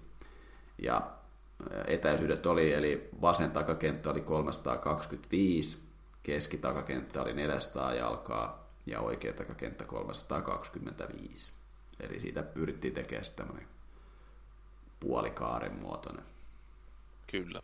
Sitten 1960 niin Chicago White Sox ottaa, no tämä kuulostaa varmaan nyt jo aika tutulta, kun verrataan nykyaikaa, eli ne ottaa tulostaululle näkyviä tämmöisen syöttökellon ja sitten kun 20 sekuntia on täynnä, niin stadionilla kuulemma kuuluu semmoinen valtava sireeni, joka lainausmerkeissä saa lippiksen tippumaan syöttäjän päästä. siis tämä on nyt, tämä oli hauska. Tämä pitäisi, tämä pitäisi tuoda nykyaikaa. Kyllä, ja tässä oli nyt kyseessä... Tämä sireeni. Niin, ja tässä oli nyt taas kyseessä tämä White Soxin omistaja, tämä Bill Week, joka on mun mielestä mainittu useamman kerran, eli hän oli aikamoinen innovaattori näissä baseballin parissa ja hän oli keksinyt tämmöisen show meter vai mikä sen nimi oli ja se oli tosiaan, tämä nyt ei varsinaisesti ollut mikään sääntömuutos, hän vaan keksi sen laittaa sen kellon sinne tulostaululle ja keksi myös laittaa sinne semmoisen palosireeni, joka siis huusi, huusi varmaan ihan helvetin kova. Kyllä. Mutta mun ymmärtääkseni tämä kokeilu kesti vaan jonkun vuoden. Sitten 1961 162 ottelun runkosarja otetaan käyttöön. Ennen tätä vuotta niin on ollut käytössä vaan 154 ottelun runkosarjoja. Ja tästä on mun mielestä noin ihan aikalaiset baseball-ottelut, tai baseball-runkosarjat on kestänyt vähän, mitä ne on, mitä ne on ollut säitä pelata, ja niin ei ollut varsinaisesti varmaan ihan mitään vakinaista. Mutta siis 154 ottelua on mun mielestä ollut käytössä kuitenkin varmaan sieltä 1900-luvun alusta. Joo, ei silloin aikoinaan varmaan, jos on satanut vettä, satanut vettä niin ne ei ole varmaan pelannut sitä matsia joku toinen päivä uudestaan. Et se on varmaan vaan niin kuin jätetty pelaamatta. Ja tämä 61 oli mun mielestä, kun tuli siis tämä expansion, eli tuli lisää joukkueita, niin mm. sitten otteluitakin tuli kahdeksan lisää. Sitten 1962 niin suuremmat räpylät kielletään syöttäjiltä ja sisä- ja ulkokenttäpelaajilta, varmaan siis miinus ykköspesä. Mm. Mutta joo, tähän asti on siis varmaan kiva varmaan takakentälläkin, jos sulla on semmoinen saatana hemmetin iso räpylä, räpylä kädessä, niin saa palloja vähän helpommin. Semmoinen räpylä, mikä Randy Rosen Renalla oli siellä VBCssä, muistaakseni. Joo, joo, muistan. Illit.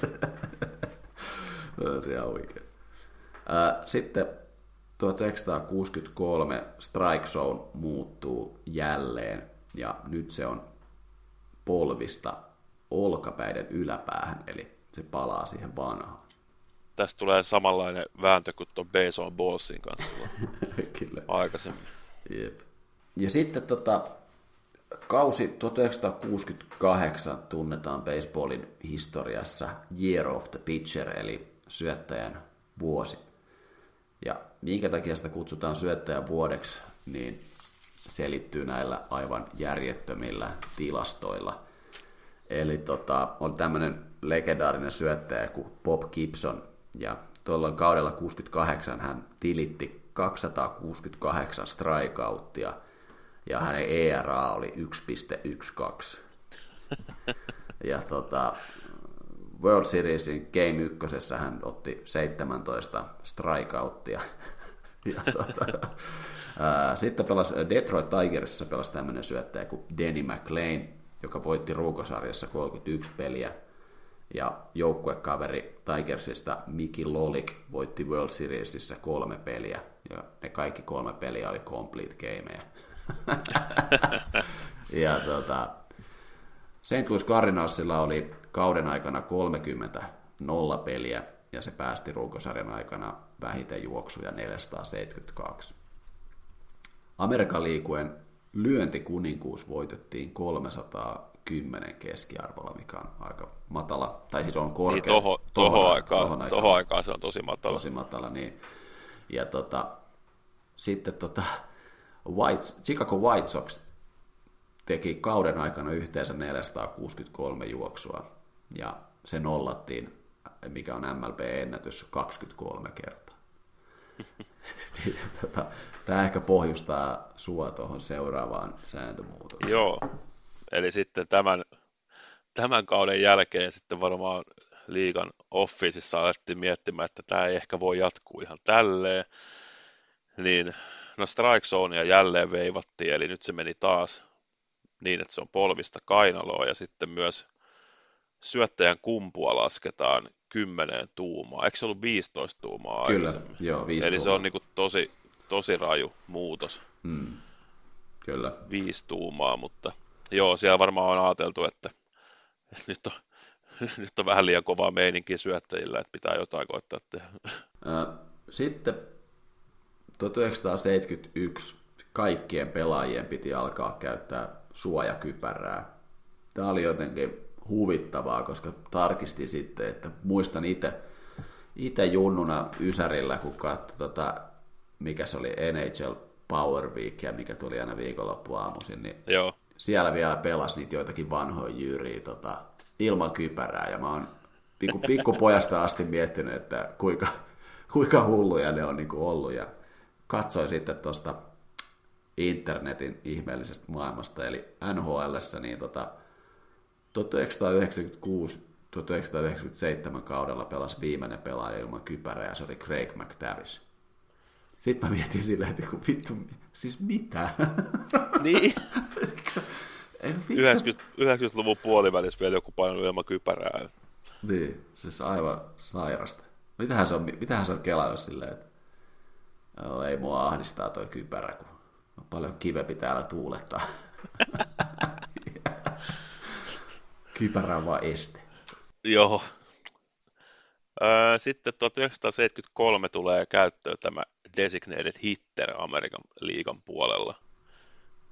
Mm. Eli aika pitkään siihenkin meni, että se on otettu, otettu käyttöön. Ja kyllä sitä aina, siis mä oon, mä oon ihan universaalin DH puolella kyllä, mutta kyllä sitä aina väliä silleen kaihol muistelee niitä, kun Bartolo Colon vielä Amerikan National League puolella löi kunnari jotain, jotain AL-jengiä vastaan. Että. Niin. Mutta kyllä silti, sit kun muistaa niitä suurinta osaa syöttäjien lyöntivuoroista, niin ne voi, tämä oli ihan hyvä muutos tämä universaali DH sitten. Kyllä. Mä kuuntelin yhtä podcastia, mikä missä puhuttiin just näistä merkittävistä sääntömuutoksista baseballin historiasta ja tämä DH oli mainittu siinä yksi ja siinä oli aika hyvä vertauskuva, että kun tavallaan kun syöttäjien piti keskittyä siihen syöttämiseen ja sitten se tosiaan se lyöminen tai lyömisen harjoittelu jäi vähän vähemmälle. Tokihan nyt oli näitä, jotka osaskin lyödä ja, ja, mutta, ja Ohtaan ihan nyt on yksisarvinen, mutta tota, siinä oli vaan hyvä, että ethän sä nyt mene niin kuin, että jos sä meet hammaslääkäriin, niin se hammaslääkäri on kuitenkin saanut lääkärikoulutuksen, mutta mitä jos sä meet polvileikkaukseen ja sitten siellä on se sama lä- hammaslääkäri. Sitten sit se on vaan silleen, että no mä oon kyllä lääkäri, mutta voin mä nyt kokeilla että Siis oli vähän syöt- syöttäjillekin sitten se sama, että miksi ne tavallaan niin kuin pakotettiin, mutta tota, tämmöistä se nyt oli. Kaikki puritanistit hän nyt sanoi, että se on, se on väärää baseballia. Mut se on jotenkin hauska, että se yksi kaveri siinä jo, yksi, yksi tyyppi siinä joukkueessa joutuu tekemään kahta duunia, niin se on jotenkin silleen, niin. se on silleen hauska. Sitten 1973 vapaa-agenttius sallitaan, eli tämähän on aika merkittävä muutos baseballin historiassa, koska aikaisemmin ne sopimukset pelaajat on sidottu niihin joukkueisiin. Kyllä, mikä tuntuu ihan hurjalta. Kyllä. Sitten 1978 tullut tämmöinen sääntö, että syöttäjä ei saa enää tarkoituksella syöttää lyöjää päin. siis tuntuu niin hullulta, että tähän asti se on ollut sillä vaan, että no ihan sama. Että siis syötä... No siis joo, tokihan toi nyt on niin kuin aika nykyään aika harmaata aluetta, että kyllähän ne edelleenkin syöttää lyöjiä päin, mutta sitten ne vaan selittää, että pallo lipesee, en, en, mä, en mä yrittänyt oikeasti. Niin. Ja kun mä en tiedä, että kun toi on kuitenkin niin kuin sama kuin se, että jos niin kuin, tuolla jo vuosia aikaisemmin tuli se, että jos syöttää lyöjää päin, niin sä saat vapaa taipaleen, niin onko se nyt sitten vahinko tai tahallinen, niin mitä, mitä tämä kirjaus tässä sääntömuutoksessa nyt muuttaa yhtään niin. mitään? Tämä kuulostaa, niin. että tämä on tehty no 70-luvun villinä aikana jossakin, tota, jossakin yökerhossa tämä on keksitty silleen, että pitäisikö toi kirjata siihen sääntökirjaan? Ei ne saa tahalleen heittää niitä päin. Sitten menee pitkä, pitkä aikakausi, parikymmentä vuotta taas staattista tilaa, ja kunnes sitten 1997 otetaan käyttöön tämä interliikue-pelaaminen. Eli tuohon asti oli sitten ryynätty vaan niitä oman, oman liigan jengejä vastaan, mikä, mikä sekin jo itsessään tuntuu, tuntuu aika hurjalta, että se on vasta 97 tullut. Jep. Niin tota, iso, iso muutos baseballin historiassa tuo interliikue pelaaminen. Ja vielä parempi tämä, mitä nykyään tehdään, että pelataan kaikkia vastaan, niin se on vasta hienoa onkin. sitten mennäänkin jo vuoteen 2008. tämä Instant Replay astuu voimaan, mutta sillä rajoituksella, että sitä ei saa käyttää kuin siinä, että onko kunnari vai ei, ja että oliko lyönti laiton vai ei. Eli silloin ei pystynyt vielä, jostain kumman syystä ei pystynyt tarkistamaan, että onko esimerkiksi eteniä turvassa. niin. Se on tämäkin, tämäkin on niin, tämä on niin, niin baseball-juttu silleen, että otetaan toi niin kuin uusinta homma käyttöön, mutta älkää vaan, että sitä ei pysty vielä käyttämään ihan joka tilanteessa. Joo, joo. Ei, ei, ei, ei, ei tarvitse kaikki nyt tarkistaa. Mutta siis toi, toi on itse asiassa nyt kun sä sanoit, toi on, toi on tosi koomista, että tota, 2008 tulee Instant Replay, ja sitten jos sä mietit, että 1901 on ollut niin kuin Major League, niin kyllä siellä nyt varmaan tuhansia ja tuhansia kutsuja on mennyt ihan päin helvettiä, kun tuomarit on ollut silleen, että joo joo, kyllä, se, kyllä se paloja. Siellä on varmaan sitten vähän tapeltukin ja kaikkea. Ja... Kyllä mä siis, mä ainakin elävästi muistan sen tota, Detroit Tigersin syöttäjän. En toki muista vuotta, mutta sillähän meni se perfect game siihen, että tuomari kutsu lyöjän, että se on turvassa, kun se menee ykköspesälle, vaikka siis joka ikinen myös se, joka, sit, joka löi ja eteni, niin myös sekin tiesi, että se ei ole turvassa. Mutta, mutta tota, tuomari oli sitä mieltä, että se oli, ja sitä ei pystytty katsoa videolta, ja sitten siihen meni, siihen meni perfect game. siis toi, toi on niin, niin että jos mä olisin toi syöttäjä, niin mä olisin varmaan vieläkin helvetti katkera tosta. Niin, kyllä. Äh, sitten 2014 sieppari ei saa blokata lyöntiä, tai siis kotipesää, mikäli tota, hänellä ei ole palloa hallussa. Tästäkin tulee mieleen, että nähnyt niitä jotain klippejä ennen tätä 2014 vuotta, että siellä on kyllä tullut aikamoisia pommeja siellä koti, kotipesässä, kun sieppari on vedannut siinä lautaseessa, että sä et muuten tuu tästä läpi. niin.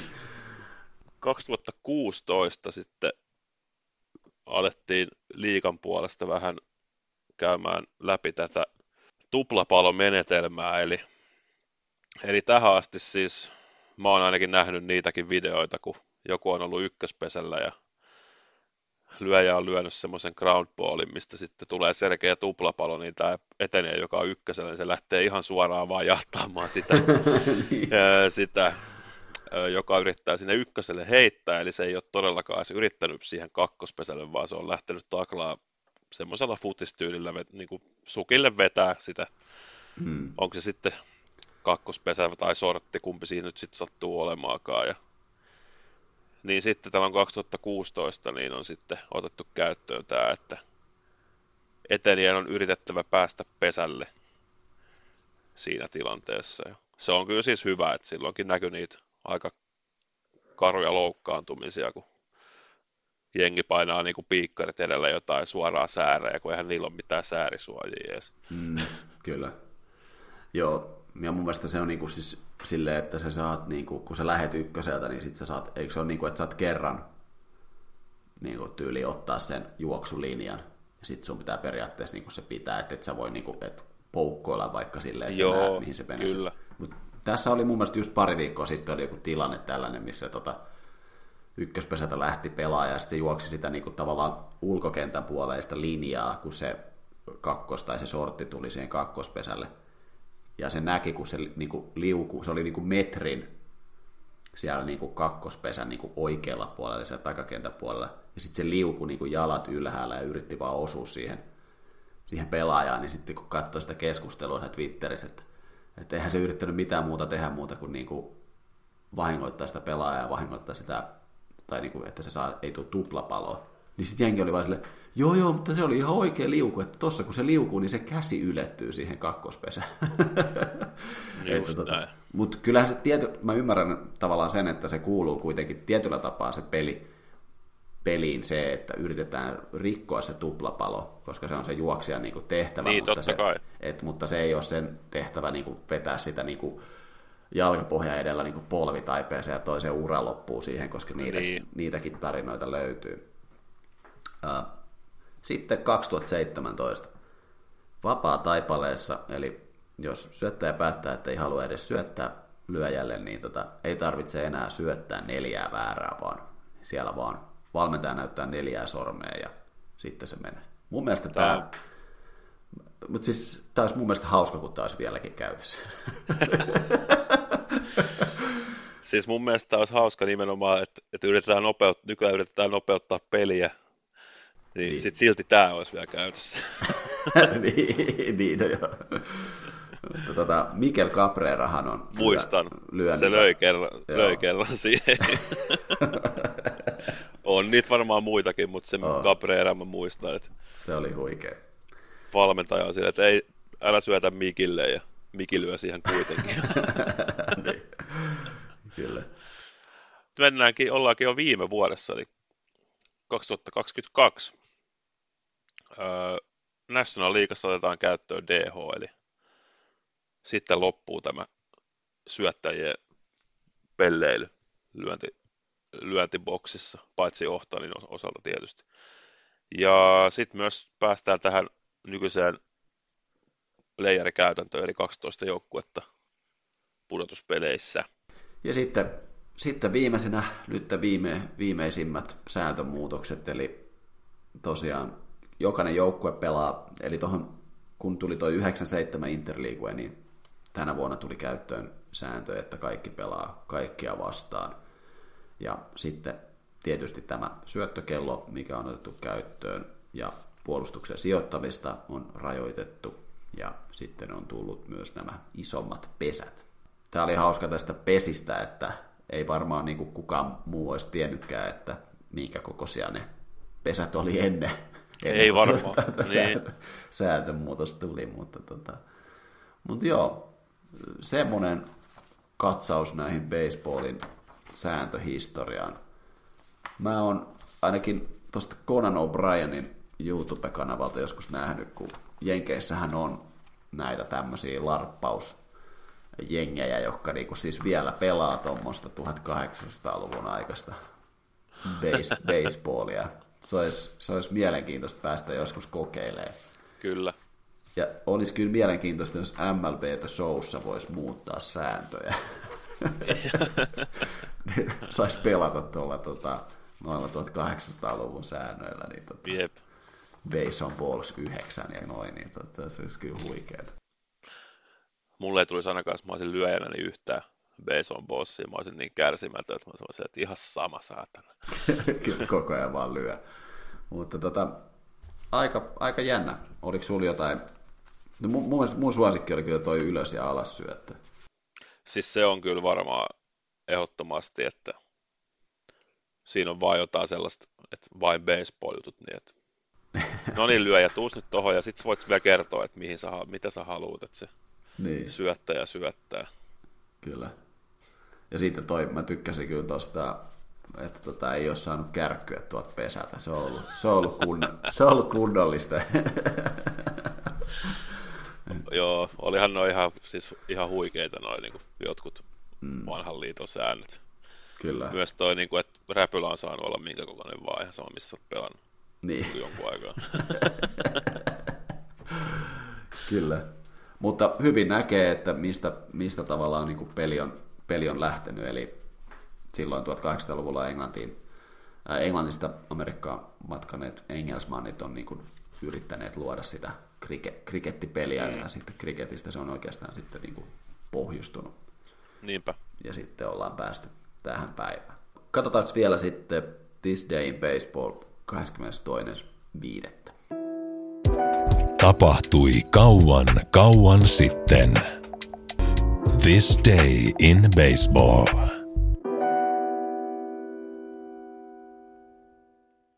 This Day in Baseball 22.5. Ja tota, täällä oli melkoinen tota, pommilla alkoi tämä alku. Eli tota, 1880, nyt kun ollaan tuolla tänään seikkailtu tuolla 1800-luvulla, niin jatketaan seikkailua. Eli 1880 tämmöinen herrasmies kuin Bud Galvin, eli Bud Galvin, tekee debyytin tämmöisessä jengissä kuin Buffalo Bisons. Ja joukkue kohtaa Cincinnati Red Stockingsin ja Buffalo Bisons voittaa tuon ottelu 2-1. Mutta tota, Bud Galvinilla oli ollut hiukan vaikeuksia lähteä Kaliforniasta, ja hän oli vuosi aiemmin pelannut St. Louis Brownsin riveissä, ja tarina kertoo, että tota, Bud Galvin joutui kerran samoilemaan metsässä 36 mailia, jotta vältti paikalliset poliisit, jotka yrittivät saada häntä kunnioittamaan sopimusta Kalifornian liigassa. Eli tota, Bud, Bud Galvinin tota, eh, ei ollut free, ei ollut free agent, mutta tota, hän lähti itse, hän lähti itse sitten tota menemään. Sitten mä alkaisin, oli sen verran hauska toi juttu, että miksi hän on samoillut mets, metsissä 36 mailia, että poliisit ei saa kiinni, niin alkaisin sitten katsoa tätä Bud Galvinin uraa. Eli hän, hän sitten olikin tämmöinen melkoinen pelaaja, eli hän oli ensimmäinen syöttäjä, joka sai 300 voiton rajan rikki. Ja hän syötti urallaan 6003 vuoroparia, joista 646 oli complete game, tai siis tota, 646 complete gameia 16 kaudessa. Se on, se on, se on, se on ihan hyvin. Se on ihan hyvin. Ja hän, hän oli, tota, eli samana vuonna tuolloin 1880, kun hän pelasi Buffalo Bisonsissa, niin hänestä tuli baseballin historia ensimmäinen syöttäjä, joka syöttää no-hitterin vieraspelissä. Hmm. Eli tota, Padilla oli aika, aika, tota, aika kova ura. Sitten 1995 Durham Bulls ja Winston Salem Warthawks, eli pahkasijat. Niin tota, tämä minor liigueottelun keskeytyy yli 30 minuutiksi, koska kentällä syntyy tappelu ja siinä selvittämisessä menee yli puoli tuntia.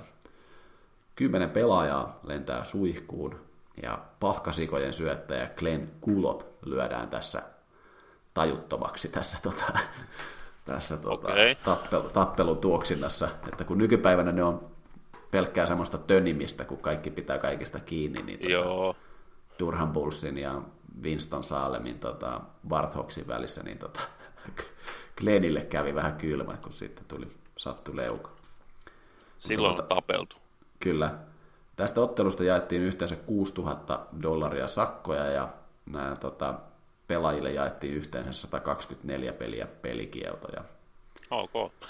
Tota, en tiedä, mutta siis minor, tai siis MLB-tasollakin ja minor-tasollahan on paljon tämmöisiä, tämmöisiä teemailtoja, kun on nämä Star Wars Night Niin, ja Cuba joo. Night. Niin tämä Durham Bullsin ja Winston Salmen Barthoksin ottelun teema oli Strikeout Domestic Violence Night. Eli tota, Ei saa. siellä valittiin vähän väärä ilta sitten alkaa hakkaamaan toisen. Joo, ehkä hiukan. Sitten viimeisenä 2019, eli tota, veteraani ulkokenttäpelaaja Rajai Davisillä oli aika ikimuistoinen ilta.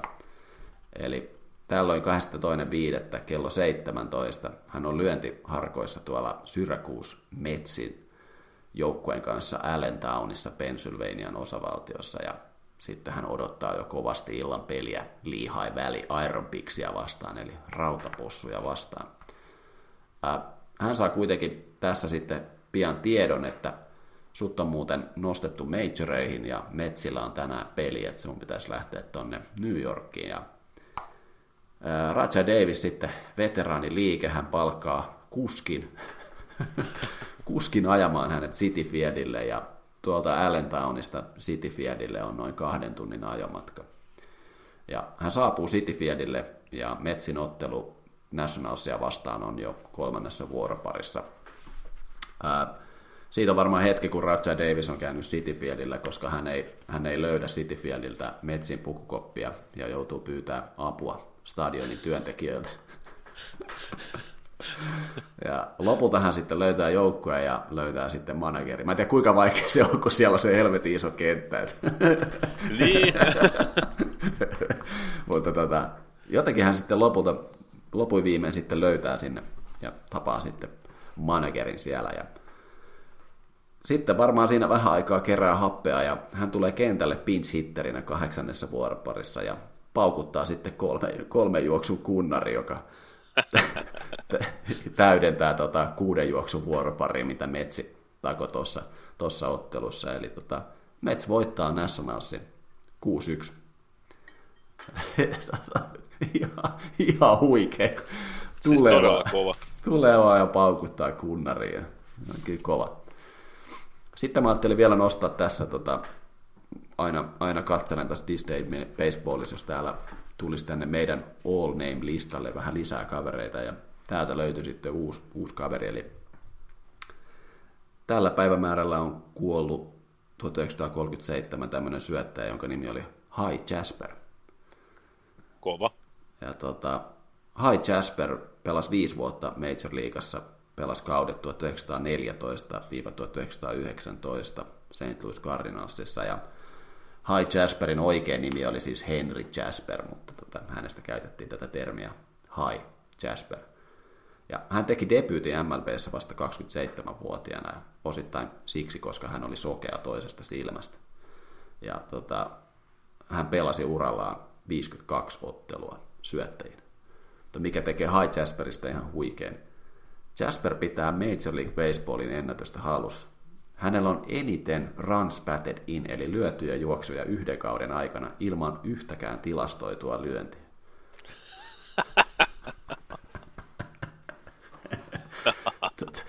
Ai että, mä rakastan tota äijää nyt jo. Eli tota, heti debyyttikaudella 1914 hän meni lautasella 0-5, mutta neljä lyötyä juoksua sisään. Ihan huikea. Aivan oikein. Hi Jasper. Mä Otetaan. toivon, että tota, tota ei... No ei tota varmaan välttämättä enää rikota koskaan. En mä usko. Ei, kyllä aika vähän saa olla kyllä niin kuin, niin.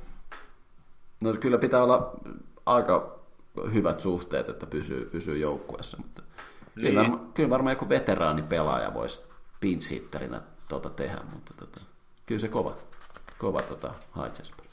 On. Yes. Baseball Terapia Podcast. Pelkkiä home runeja jo vuodesta 2021.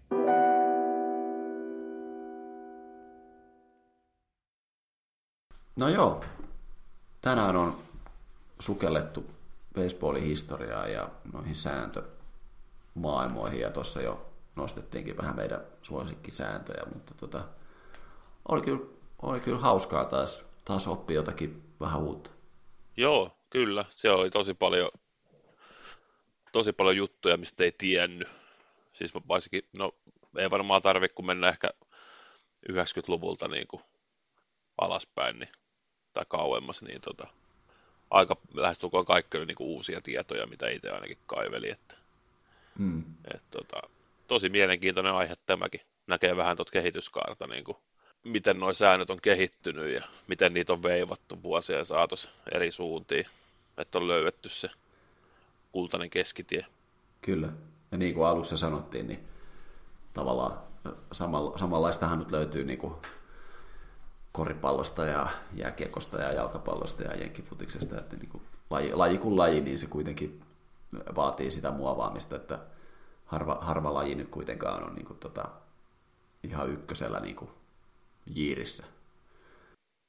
Niin, Paitsi leet. Leet on niin kuin sääntöjä, sääntöjen puitteissa kyllä ihan oikea laji. kyllä. Tehdään sitten se leet, leet-terapiajakso sitten tota, talvikaudella sitten. Mutta tota, joo, tässähän alkaa nyt kohta ole jo toukokuukin paketissa. Kaksi kuukautta MLB kautta takana.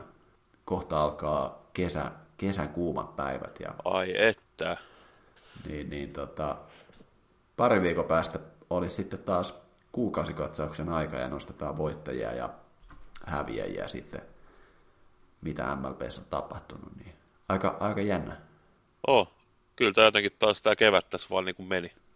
Niin, Kohta on niin kuin kesäkuu ja kaikki, kaikki terassikelit ja kesälomat ja kaikki eessä ja pettymykset, pet, pettymykset MLBssä on vielä edessä. Ja... niin, kyllä.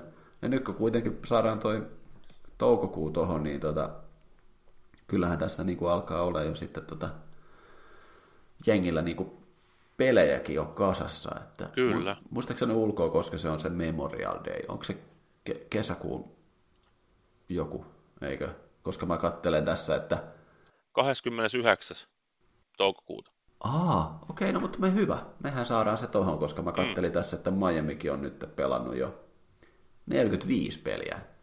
Joo, sehän on se, mitä nämä baseball-tietäjät sanoo, että sarjataulukkoa voi alkaa katsoa vasta Memorial Day jälkeen. No Näin hyvä. mä oon kuullut. Sitten joku fiksumpi on sanonut. Kyllä, no näinhän me tehdään sitten. Niin. Katsotaan sarjataulukkoa. Täällä näyttää aika hyvältä, hyvältä osalta jengiltä ja osalla näyttää nyt sitten vähän. Mulla ei, vie- mulla ei tällä hetkellä näytä. A-liistin vikana. Aa, Nice. ai ai ai, okei. Okay. Mutta me pureudutaan näihin sitten muutaman viikon päästä ja tota, kiitos, kiitos kaikille, jotka kävi äänestämässä. Olen tota, iloisesti yllättynyt, kuinka paljon Joo, eikö se kuitenkin 60 tainnut tulla, 59? Joo, no Joo. Mulla, mulla nyt on 20 noita burner-tiliä. Niin, totta. Mutta ei, ei puhuta siitä. Ei puhuta siitä. ei, Mutta ehdottomasti, ehdottomasti siis voidaan ottaa tämä tulevaisuudessakin näiden aihejaksojen osalta, osalta käyttöön, niin ei, ei tarvitse meidän tehdä kaikkia valintoja aina. Kyllä, ja, ja ihmeessä tota, saa laittaa tota, dm tai, tai, tai ihan kirja, kirjeenäkin tota, saa lähettää kotiin. Niin, tota, jos, jos tulee jotakin aiheita, että mistä haluaisitte tehtäisiin jaksoa, niin me otetaan mm. kyllä ihan mielellämme vastaan. Että meillä on tuossa pöydällä, pöydällä tota aiheita auki ja kaikkia ei, ei tänä, tänäkään vuonna ehditä tehdä, mutta niin kuin otetaan, otetaan ehdottomasti ylös ja muutamia ehdotuksia sieltä onkin tullut, niin ollaan ne kirjattu ylös. Mutta Kyllä. laittakaa vaan tulemaan, jos jotakin aihetta baseballin saralle haluatte kuulla, niin otetaan mm. vastaan. Mutta tota, mä lähden nyt pikkukakkosen tota, konsertti, keikka, keikka kesän eka konsertti. Kova, kova. Niin, niin, tota, Mä lähden nyt tekemään tällaisia, mitä, mitä, miskä niistä sanotaan, tällaisia niin kuin mieliharjoituksia, kun mä menen huomenna eka kertaa golfaamaan. kova. Siitä on, Niin, siitä tota, on tota, Mä, mä loppupäivän nyt niin kuin teen tällaisia, mä yritän nyt etsiä sitä sanaa, se on joku tällainen mental, siis mä teen tämmöisiä mieleharjoituksia, että, että, että swing on sitten huomen kunnossa ja Kyllä. tulee holareita pelkästään. No joo, vaan toden, todennäköisesti vaan. Niin, tota, Siis tää on, vähän, tää on vähän sama kuin noi, tota, ennen kuin noi jotkut baseball-säännöt on tullut viralliseksi, niin mähän voi huomenna sitten vaan huuella, että, että tota, pelkkiä holareita, mutta kukaan ei voi todistaa, pitääkö paikkansa vai ei. Kyllä. Mäkin kävin eilen pelas golfia, mä löin yhden par, paarin par nelosella ja sanoin sitten pelikaverille, että missä niitä tourikortteja jaetaan. Että... Aika valmi. Ja pääsin, pääsin bunkkerista pois, niin siis se, toi se, on kova. Se, mä oon jo valmis PGAlle. Niin tota. Mä oon jo päättynyt, että jos mä joudun kertaakaan bunkkeriin, niin mä otan sen kaksi rankkua. mä sanoin ihan sama eilen mun Sitten mun pelikaveri sanoi, että kokeile nyt lyödä, mä sitten mä pääsin pois. Mutta, tota, joo. Mutta tota, palataan asiaan pari viikon päästä. Kyllä, tehdään yes. näin. All right. No niin, moro. Moi moi.